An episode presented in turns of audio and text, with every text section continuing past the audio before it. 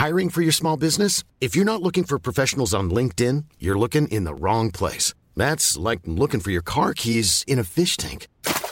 LinkedIn helps you hire professionals you can't find anywhere else, even those who aren't actively searching for a new job but might be open to the perfect role. In a given month, over 70% of LinkedIn users don't even visit other leading job sites. So start looking in the right place. With LinkedIn, you can hire professionals like a professional. Post your free job on linkedin.com slash people today. Hey there, it's Michelle Norris. I'm host of a podcast called Your Mama's Kitchen. When I travel, I'm usually looking for a way to find a taste of home when I'm not at home. And one of the things I love to do when I am at home is entertain. And Airbnb allows me to do that. When I was in California recently, I rented a house that had a great kitchen. And when we were sitting around the table, we we're all thinking, we're in someone else's house. Someone could be in all of our homes as well. If you have a home, but you're not always at home, you have an Airbnb. Your home might be worth more than you think. Find out how much at airbnb.com/slash host.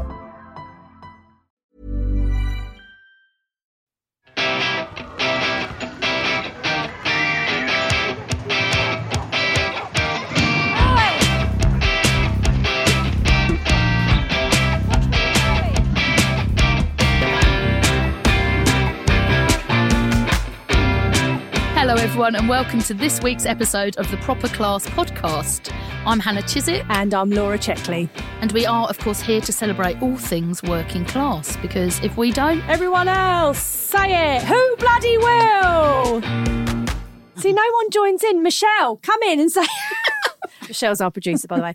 Um, as always, we sit down with a working class hero to celebrate their life and achievements and discuss just how they got to where they are today. And on that note, who are we celebrating this week, Han? Well, I'll be honest, I don't know who is more excited about this episode's guest, me or Laura. Anyway, this week's guest has been in show business for over 45 years, and she began her career performing as a singer in working men's clubs before getting a break on Opportunity Knocks in 1974. Where, if the internet is to be believed, she came second to a singing Jack Russell. She's had an extensive career as a stage actress, off appearing in the West End as well as touring nationally and internationally in musicals and plays, including Me and My Girl, Godspell, Shout, Annie, Grease, Don't Dress for Dinner, Habeas Corpus, Romeo and Juliet, Sweet Charity, and Little Shop of Horrors, to name just a few. Alongside all of that, she has been gracing our TV screens for decades as a guest and presenter on virtually every talk show and variety show ever made, but more notably appearing in TV classics classics such as Two Up, Two Down and You Rang My Lord. However, she is, of course, best known for playing one of TV's favourite ever characters, the lovable chalet maid Peggy, in the legendary TV hit Hi-de-Hi famed for her signature dress sense, and I can tell you right now, she is not letting us down today. I can tell you from personal experience, she is as an exceptional a straight actress as she is a comedian, a national treasure, and one of life's genuinely loveliest people. Listeners, give it up for the one time winner of Rear of the Year, the one, the only, Su, Pollard! Oh, girls, I'm absolutely delighted. I want to cry. I couldn't have written a better biog myself. I mean, it just, ah, you've done your research so well because a lot of people, sadly, they don't. I'll tell you why. A great example of that was I was on a radio show and then he said, Tell me, what's it like to be um, Gladys Pugh? I said, Well, I think you better ask Ruth Madoc. I mean, obviously, poor sod, that straight away he'd got a bit of a hurdle to climb. oh, no. Oh, bless him. I said, Never mind. But but that was lovely, oh, actually. But as we were doing that list, mm. though, I could see you were a bit itchy in your chair, like you felt a bit uncomfortable. Oh, I it. can't stand it. Why? If anybody ever says to me, Oh, no, no. I get the beam because I'm thinking, oh, you forget that you've been fortunate enough to do all that work. Mm. But actually, uh, I'd far rather talk about somebody's and what you up to now, Don. And uh, I said, well, I'm doing this. Anyway, let's hear about you. I don't like it. Never liked it.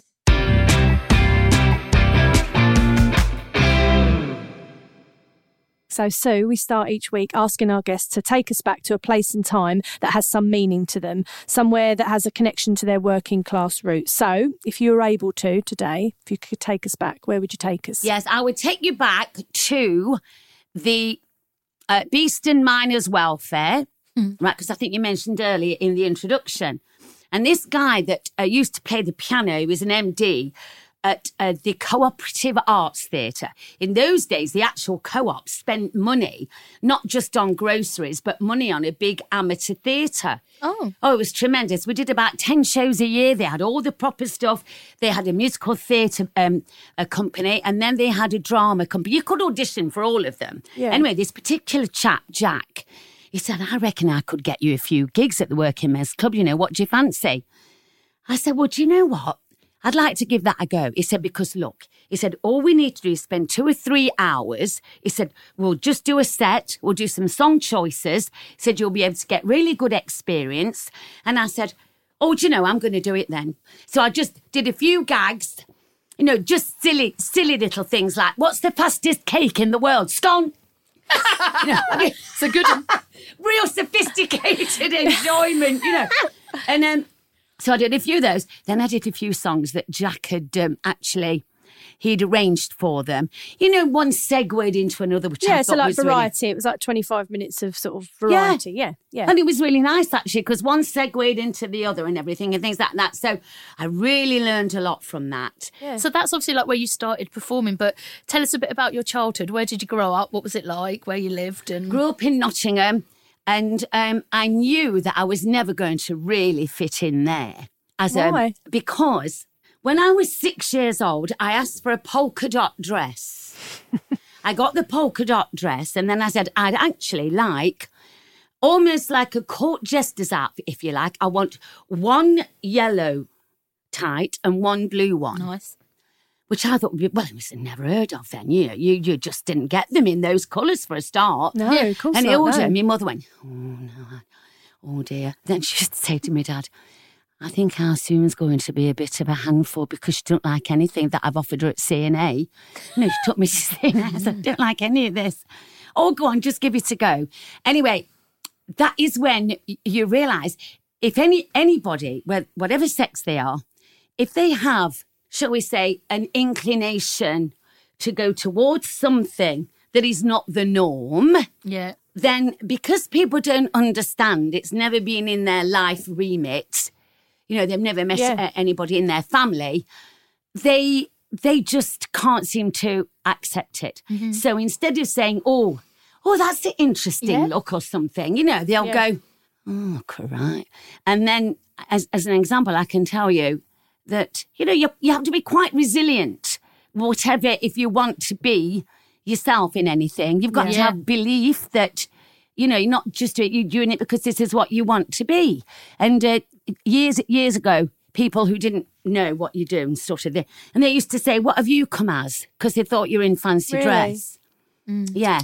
And then, you know, whatever. So you'd have to go, oh, I said, you know, I didn't know what to put. And so I just put everything I could think of on, you know, and they don't know what to say. And then, and then this um, other person said, it was really funny. I got off a train to do Godspell in Liverpool. I was off the train and two guys, I had a feather boa around my neck and one of them got one side and the other one got the other side and pulled it. So, oh, there's Shango. Welcome to Liverpool.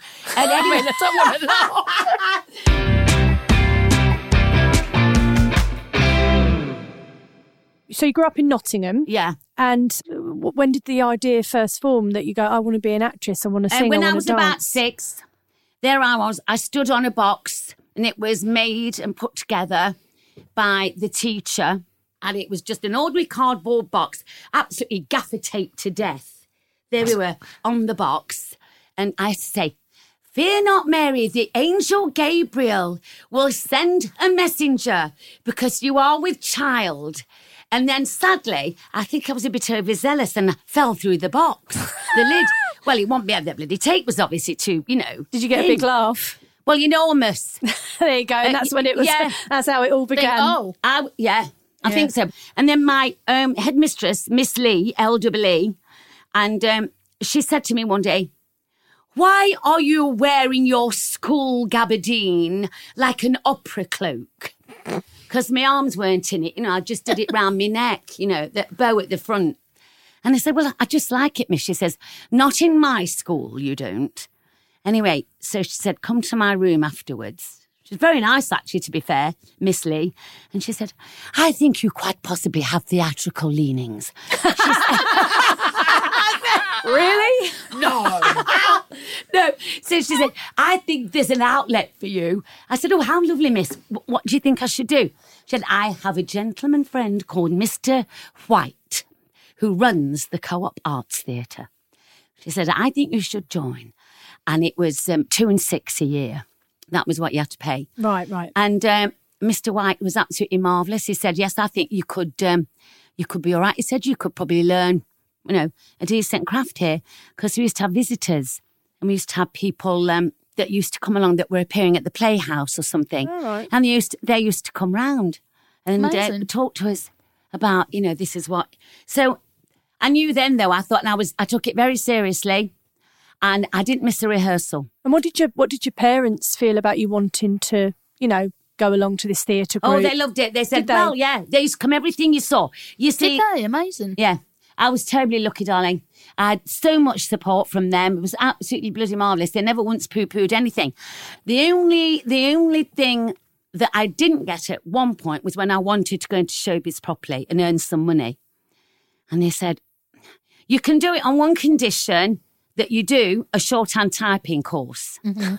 What did your um what did your dad do as a job? What was his My dad, first of all, he worked in Players Woodyard factory making cigarette um, boxes, big packing boxes for sending the fags abroad. Right, And, okay. and also just, you know, in, in, uh, in Britain. But you know what I always used to say? Dad. Well, I didn't say it to him because he was, you know, quite a proud bloke, and he wouldn't. Would have been offended if I'd said, "I think you should go and um, do something better. You're clever." Anyway, he did. He did get employed as a data processing officer. Wow. For the same company, which meant he was in charge of all the wages, and he had to make sure that all the computers, well, the IT as was then, Yeah, yeah. you know. Yeah. And it, but he was he was marvelous. And then Hilda was a housewife, and then when Hilda, Hilda's your mum. yeah, Hilda's mum. I've never called her mum because I was a, well, until I was 15, I was a hippie. And then I said, I can't call you mum because y- you've got your own name, Hilda. No, I said, I think I should call you Hilda. Did she mind? No. No. She, Oh, she was cool. smiling and I think she was secretly quite pleased. But my dad went, You're not calling me Don. I can't have that. So you you've done your typing, so your mum's told you you're all right. You can carry on doing what you want to do, and uh, you've been doing the working men's club. What happens after that? So how do you get your break, and what happens? Like Uh, well, you know, years ago, the stage newspaper, which I still believe we have, but it's more or less online now. Mostly I think. online, yeah. I think, yeah. Yeah. So there was an advert in the stage newspaper, and it said. People required. Now, they used to call it chorus then. There's nothing wrong with chorus because the opera still say, uh, I'm in the opera chorus. Yeah, of course, But yeah. of course, sadly, musical theatre decided to change it to ensemble. Talk about pretentious. Anyway, so there they are. And I said, I'd love to give this a go. I said to my dad, I want to be a pro now. I think I'm, I'm old enough. I want to leave my job. So I'm going. And um, they said, um, all right then, you know, good luck. So I went And what was to, this for? What show was it? this for? was the, this was for the desert song Oh. with, you know, my desert is waiting. Do you remember? No, go on, That's sing it. mother. I'll The sing voice, it. you've no your idea. Granny. It's fantastic. Anybody that I wanted her to might be listening to this and might even remember it themselves or get their grandmother or whatever to say, it was of its day, darling. It was your Andrew Lloyd Webber's, Okay, yeah. right? Yeah. It was Sigmund Romberg. right. oh, I've never even heard Yeah, of it. I know it's fantastic with the fabulous um, John Hanson. He was that that time. He was what you might call one of the lovely crooners of, of the Yeah. West End and films and all that. And it was marvelous. And I went, oh, this will be fabulous. I can't wait. Anyway, I got there and he said, um, can you come back at five o'clock? They did the um, audition. You had to sing and that, you know. And I'd just been in the amateur production of The Desert Song. Oh, So I was lucky because I'd got my music and everything. Anyway, he said, come back and you'll have a dancing rehearsal. So I got back, you know, and I went, oh no, please dancing the four words in the English language. Five, six, seven, eight, what am I going to do? But all we have to do is like waltz. I mean, I know we Right. can waltz. It's a bit one, two, two, one, two, two. So that's easy. So I got the, uh, got the part in the ensemble and oh, it was fabulous.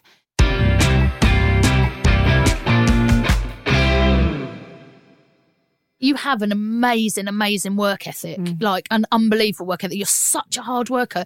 You were always in there before me in the morning, doing your lines, working hard. Do you think that comes partly from having a working class background where, like, you work hard? Whatever Oh, it is yes. that you do, you work hard. Well, I think you're totally right because once again, you see, if you have you have been uh, given an example of a good work ethic, whatever that might include, whether it does mean that you have to be there at a certain time because it's a mm. knock-on effect, and you mm-hmm. will then disrupt somebody else's routine. Like my daddy said, uh, "Well, you've only got a cold." You know, you get to work. yeah. Oh, Dad. Uh, no, come on. You'll soon, it'll soon be off after two hours. Oh, okay then. And you found that you actually didn't want to let anybody down. So that you instill that in yourself. Yeah. One thing my dad always said as well.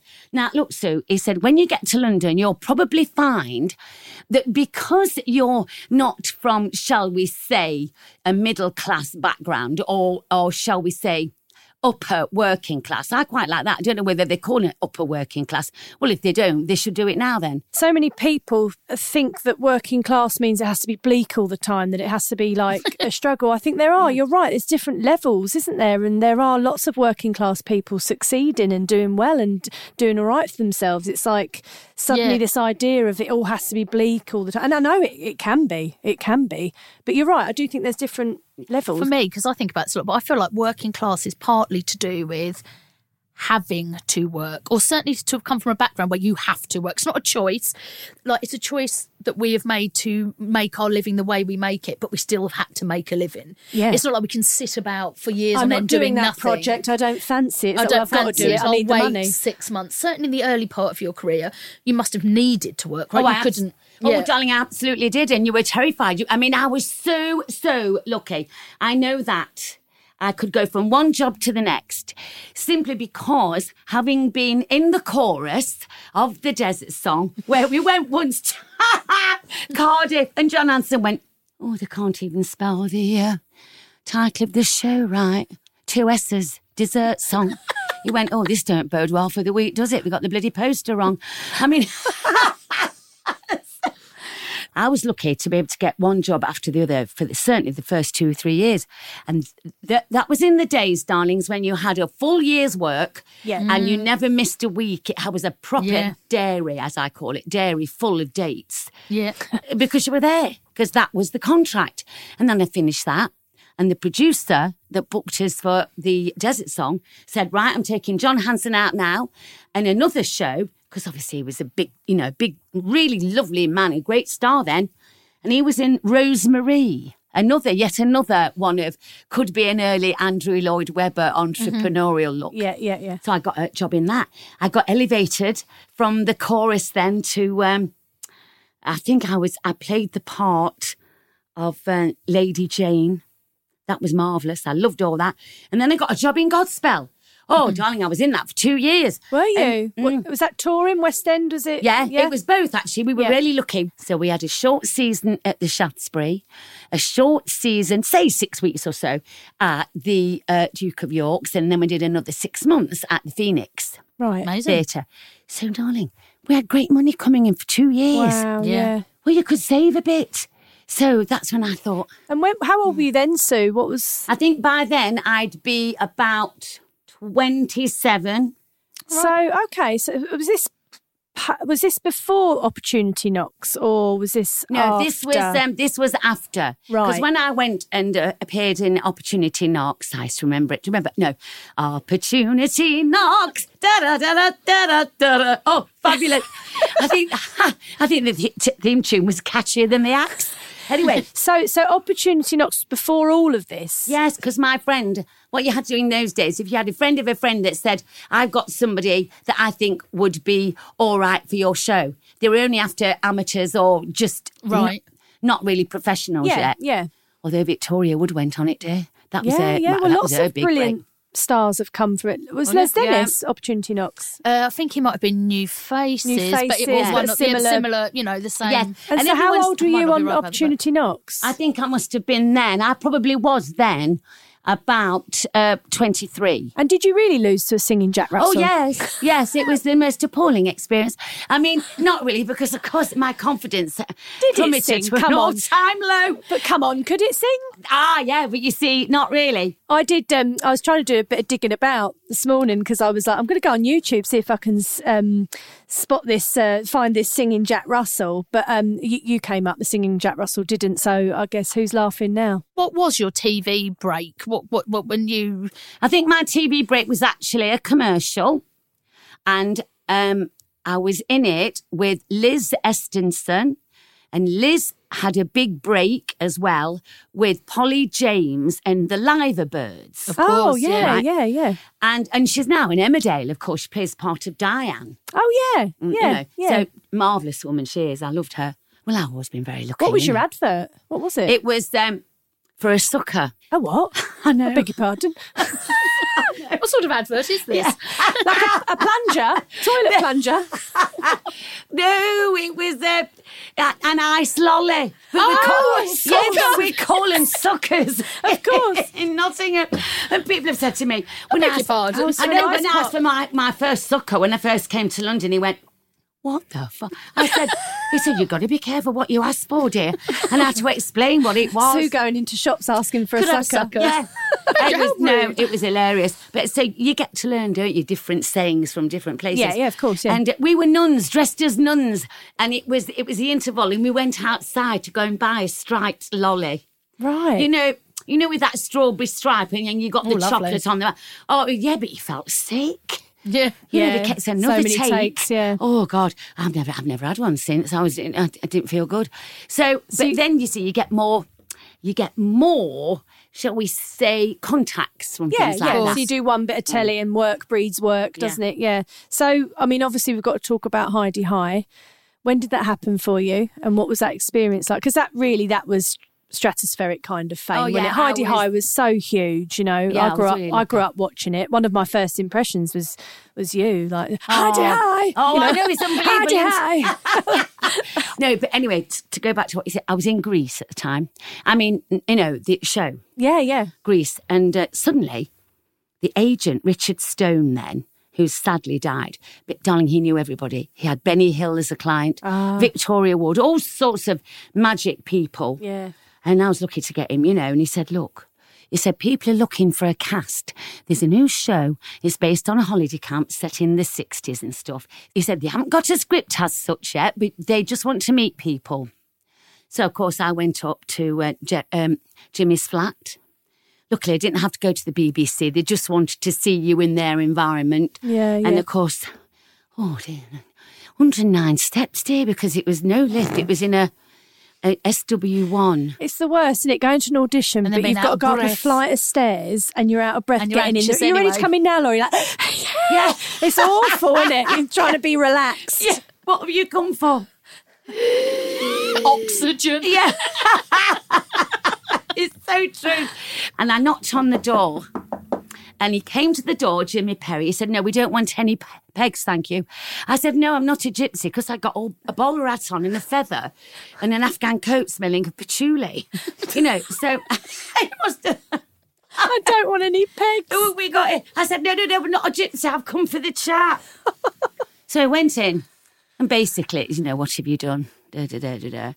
And you didn't hear anything for a year.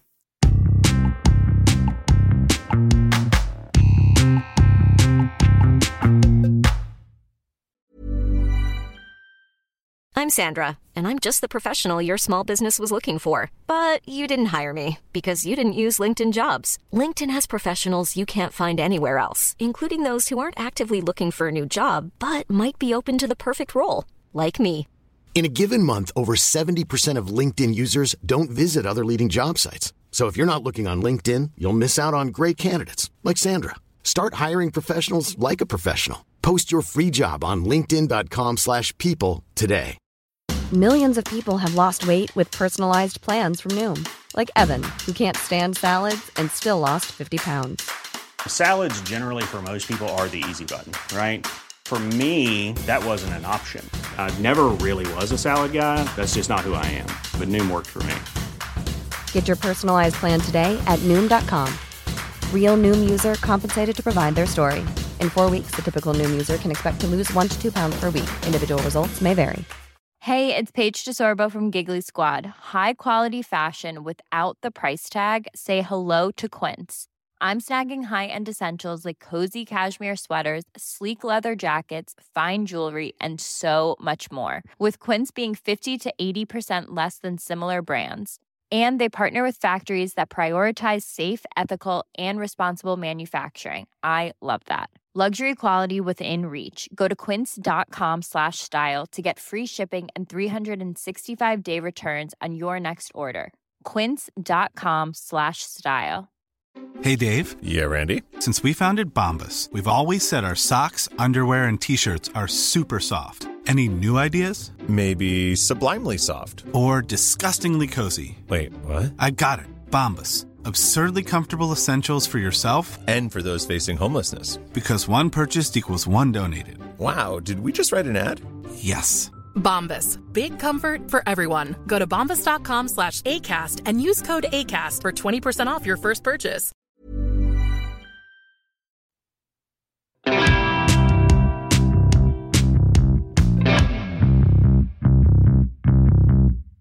I mean, obviously, like Law said, that was like it absolutely catapulted you to being a household name. Mm. How did you handle that? How did your family handle that? What was it like to suddenly be famous? I, can tell you from both sides. My side, it was I went to Chapel Market. For anybody that might know it, it's in North London, Yeah. near the Angel Tube. And these people kept looking at me and I kept smiling. I think we'd been on for three weeks or something, you know, and psst, I think she's in that show, you know. Go, go and ask her, go and ask her. And anyway, nobody bothered. And then uh, a few weeks after that, um, somebody said, um, I've been watching Hi-de-Hi says, and I'm sure you play that part of the Shally Maid. I said, and I went, Yes, I do actually. I went all posh. I mean, how ridiculous. I mean, I don't know why I went posh. it's probably because deep down you probably thought you were success told. is connected to that Yeah, somehow. that once absolutely. you, successful speak people. My grandma used to do that when she Yeah. answered the phone. She would answer and she'd go, "Hello," you know. She was an My East End still woman. does it. My like mum- a phone voice that you thought somehow that is how My you're still supposed to sound Yeah. in a formal or successful situation. My mum works at hmm. solicitors, not particularly posh solicitors, but it's a solicitors nonetheless. And she answers the phone, and it's very "Hello, Lightfoots," and they say, "All right, Oh, mum, yeah. it's me." Oh, hello, love. Yeah. You know, and it's, but she still does it. She still does it because You know, it is. You're right, it. Hannah. It is. We, But we- also, you don't forget if you're a receptionist or people don't like being called that, do they? Um, you know, the front of house. Um, Yeah, yeah. You know, but they're usually now they're representing the firm, so I guess the employers don't want somebody that's going um, lightfoots yeah, but why not, Su? Do you know what I mean? Also, like, what's wrong with that? Also, so you've done your posh voice to your, the people in yeah, Chapel and I went, Market. oh dear, this is no good. And then I got used to it a bit more.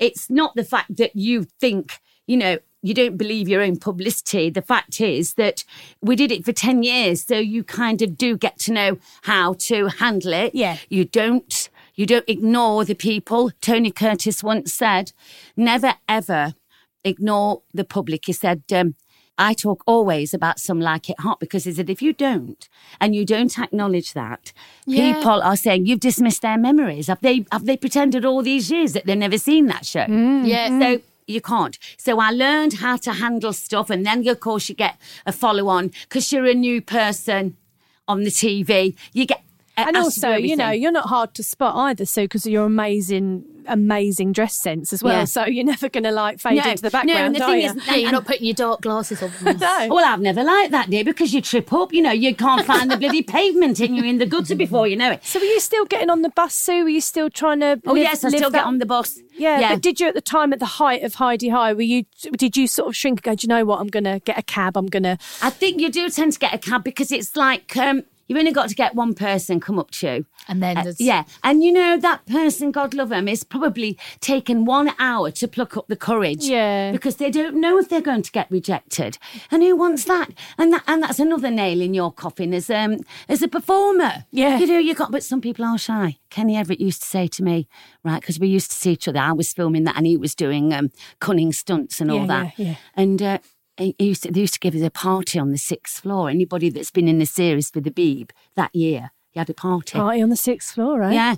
Sounds yeah, like a I think they party. still do it, and it's supposed to thank you. Oh, do you. they? I've just done a sitcom from BBC. I ain't been invited to the sixth Oh, floor. Well, make right, of that Su, what can you we have will. a word, please? No, you will. Yes, speak. Just speak to the agent. Can I just oh, have a word in crikey. there? And uh, used to say, "We haven't looked through that door. Is anybody in there?" We you should just have a look. I said, they seem to be quite, oh, he said, I'm not going. I'm not going. And so I said, oh, come on, it'll be fine. You've only got to be there for 15 minutes. So he said, oh, all right then. But you see, some people don't want No, to no. acknowledge. So I can Yeah. see, I can see why. But going back to what you said, um, when I used to go back home sometimes and they'd go, oh, you won't want to speak to us now, will you? Oh, yeah. Yeah, of course I would. What are you talking about? I said, You're my family and some and friends and that. No, no, we're not good enough. And I said, Oh, no, no, please do not, do not play that card. No, no, no, no, yeah. don't do it. Just because I'm looking my job to meet all sorts of people does not mean to say that I'm absolutely any different. I might have met lots more different people to what you and I have ever known. But no, you adapt.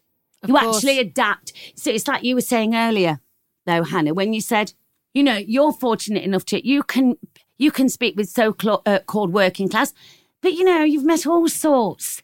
You know, it's the person that you're talking to that matters. But that's an interesting thing about going home and suddenly your parents, family, friends, presuming you're going to feel that you've elevated yourself beyond them. That must be a tricky thing to yes, negotiate. It absolutely is. Because also, coming back to what we said, they are interested in, you know, oh, where have you been today? What show have you done today? And, Yeah. da. and then, of course, straight away I go, oh, I just went to uh, Soho Recording Studios and just did an advert for chewing gum. But anyway, anyway, how's the family? How's everybody going? And I don't mind, I tell them that much, but you don't want to, To go be on and holding on, court for yeah. a day. Yeah. It's not bloody fair.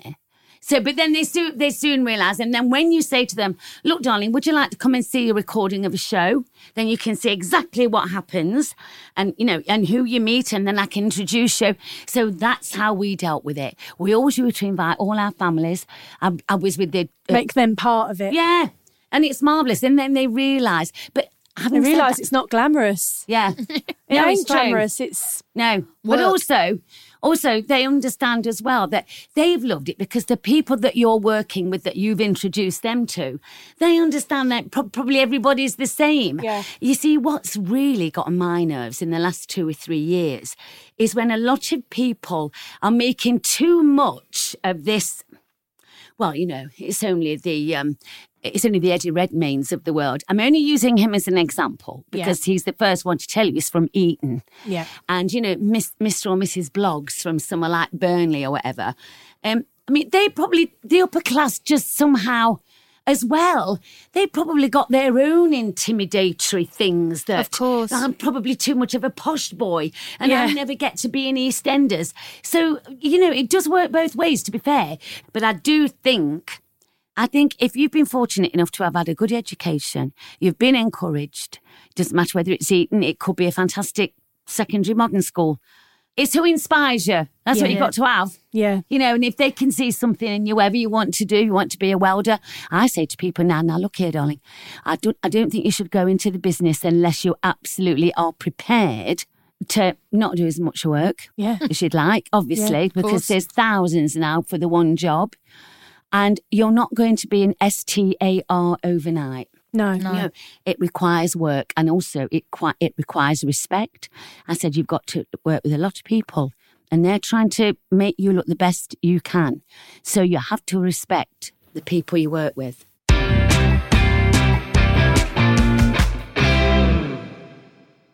Su, do you um you've had such a lengthy career. Is it fifty odd years, would you With- say? um, Is in two years' time, I'm thrilled to say fifty.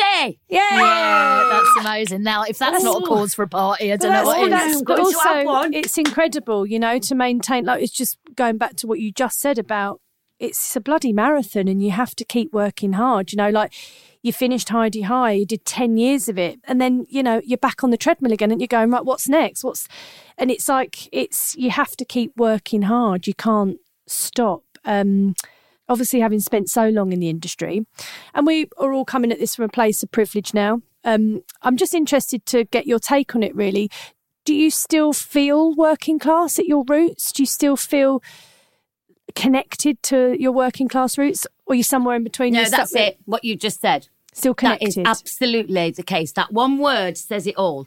Yeah, because deep down, that gave you a fabulous chance from you were born to when you decided that you'd like to pursue your passion.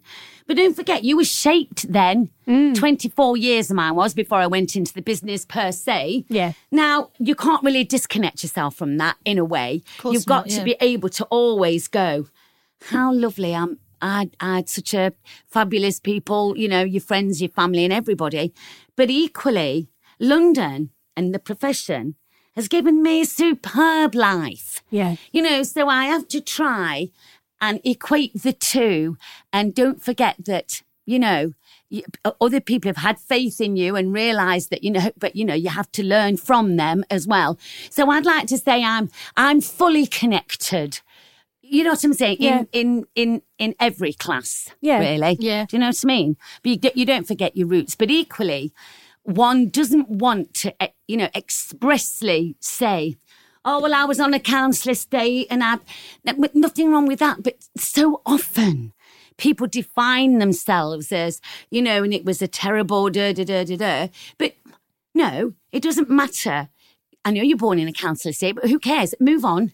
We don't want you to absolutely constantly Be defined by that beginning. Yes, or yeah. talk about it as if it's a big thing that's never going to leave you. Yeah. You know, you can't. But David Croft did say to me one day, he said, Su, you know, when you're lucky enough to get a certain amount of money, he said, lifestyles do go to the next level Mm. because you want um, a chocolate covered cake instead of a sponge.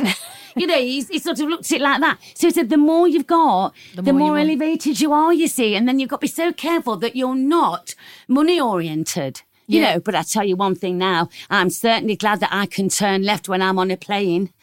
oh, it's fabulous. I've got, oh, yes, I'm turning left, thank you.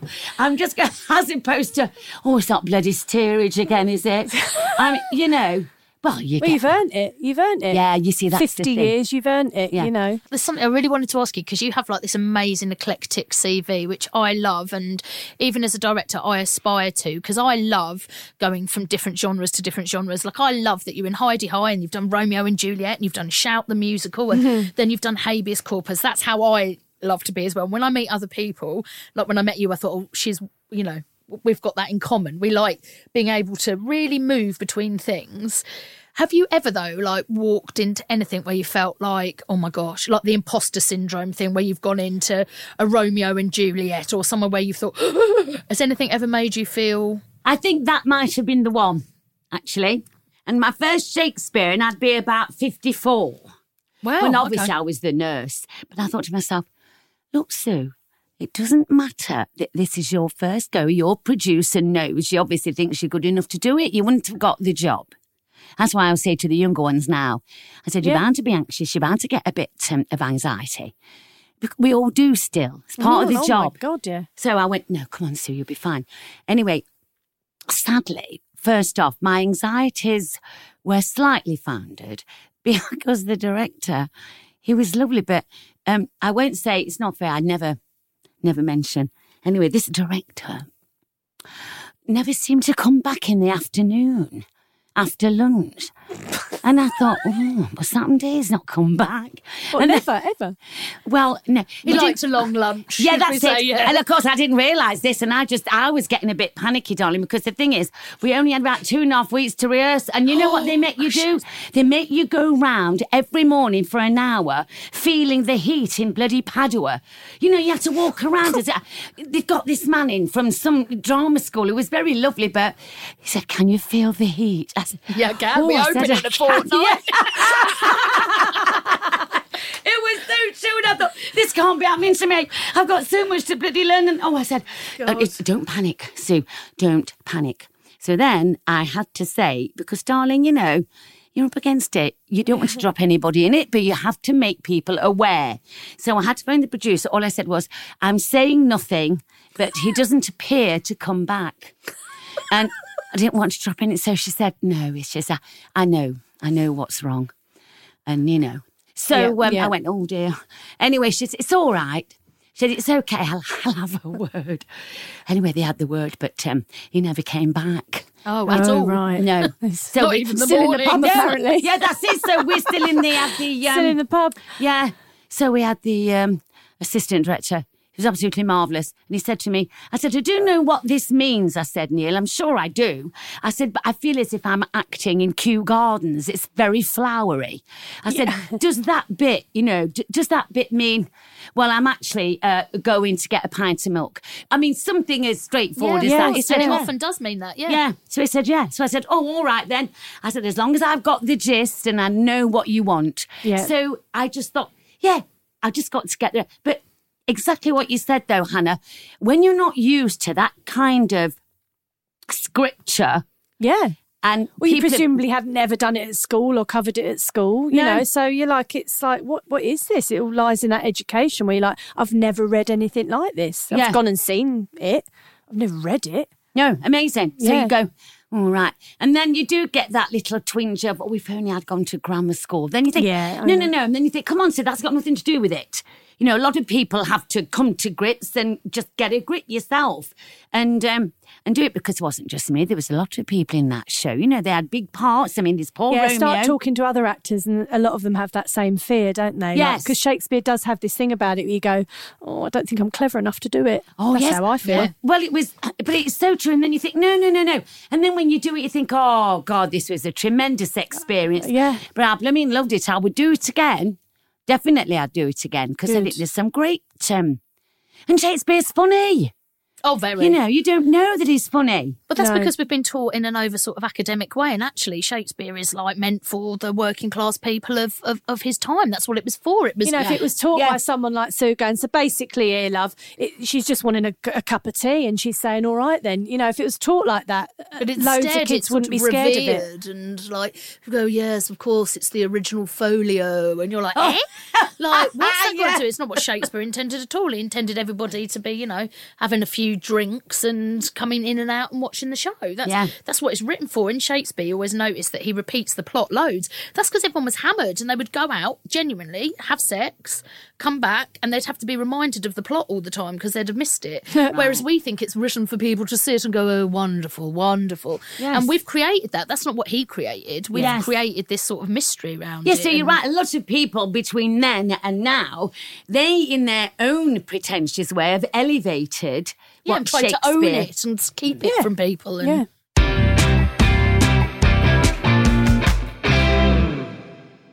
Listen, I could genuinely talk to you all day. How we work together and got any work done, I do not know. Because let's be honest, we both like a chat. We're going to continue this down the pub, aren't we? We We're going to have a continuing down the pub. Yeah. Listener, feel free to come along.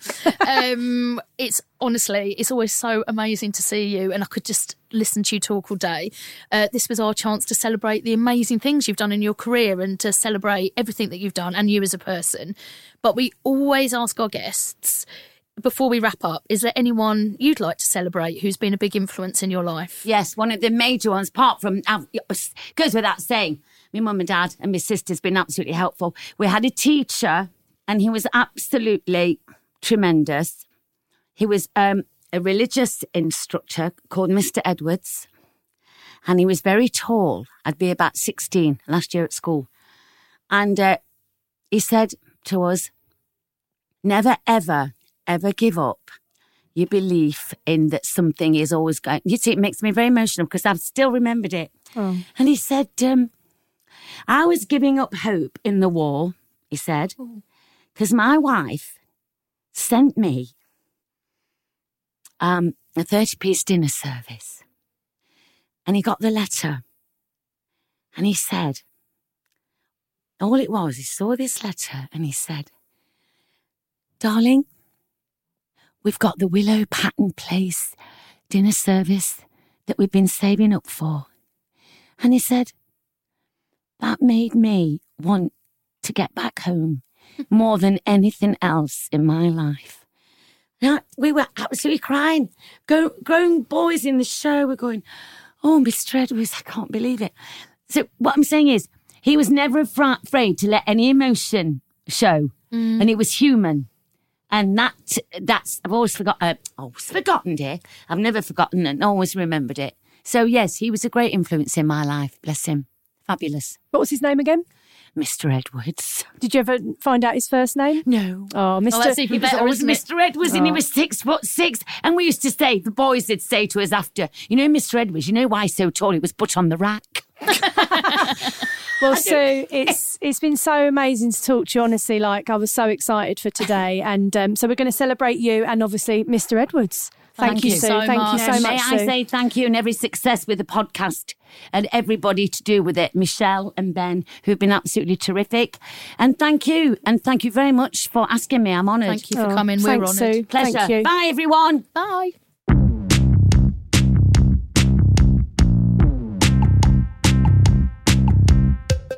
Oh my God, I am so thrilled. And the inner child that was obsessed with Hi-de-Hi is like, well, life complete. What an incredible woman, an incredible. And actually, listener, uh, we went on to the pub uh, next door off, straight after that, and uh, we sat in the pub for about four hours, knocking back the old Prosecco. and like one by one, like extra people joined the party, didn't they? Like we suddenly, you know, people just warmed to her so much. I feel like it's sort of an accident, if I'm honest, isn't it? That it's turned out to be our Christmas episode, but it feels so perfect because that's what she is, really, isn't she? She's like just a warm Christmas cracker. In fact, she often looks like one too. she just is joy personified, and um, I'm so glad that that came across, or I hope it came across to the listener, is that she's herself, and she, I suppose, an obvious word for it is is eccentric and flamboyant. I always think is a better word for her. You know, she's she's full of that sort of theatrical wonder, but she is also the sharpest cookie with the most amazing work ethic, unbelievably bright. And I really hope that people get to see her do straight acting as well because she's one hell of an actress. You know, she really is a, a force to be reckoned with and a joy. and um, such a lovely way to end the series, I think. Um, that's kind of it, guys. We've it's, that's the last one. We're going to be back uh, early next year. Uh, we've got some amazing guests lined up, and I know Hannah and I really just want to say thank you to everyone that's tuned in and and supported us. It's really resonated in a way that we weren't expecting. I was, I'd just be happy if one person had had a listen, but it's it's We really were actually uh, giving a talk the other day, weren't we, Laura? Because someone asked us to about the podcast. And Laura actually said, We're just so chuffed that it wasn't only our mums who listened. and it really wasn't. We're sort of blown away by the, the level of people that have listened and to your incredibly kind emails and tweets and Insta messages. And it's just been really quite overwhelming. So thank you, thank you, thank you. Yeah, Hans, absolutely right. Um, we've been inundated with lots of people just messaging about the show and and and guests they'd like on. So we thought we might as well do an official email. So um, we'd love to hear from you. Any uh, guest ideas that you've got, or any issues you want to bring up, stories that you've got, any heroes you'd like to share with us, working class heroes, please email in.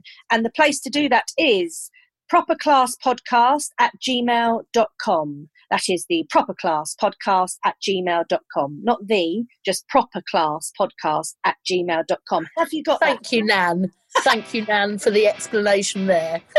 Right, thank you Uh, so Merry. Christmas, everyone. Thank you Merry so Christmas, much. Everyone. Um, I hope uh, everyone stays safe and um, and whatever your Christmas turns out like, I, I, I hope it's a good one. we'll see you in the new year. Oh, Merry Christmas and keep it classy.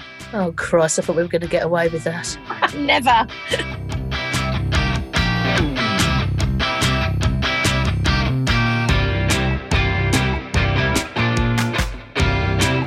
Proper Class podcast is produced by Michelle Farr Scott for Rangaby Productions, edited by James Torrance, with music by Tommy Music.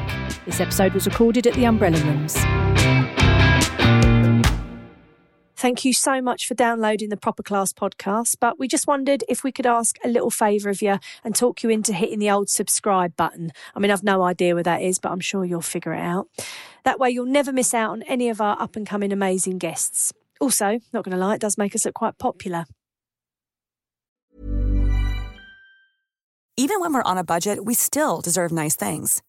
Quince is a place to scoop up stunning high end goods for 50 to 80% less than similar brands. They have buttery soft cashmere sweaters starting at $50, luxurious Italian leather bags, and so much more. Plus, Quince only works with factories that use safe, ethical, and responsible manufacturing. Get the high-end goods you'll love without the high price tag with Quince. Go to quince.com/style for free shipping and 365-day returns.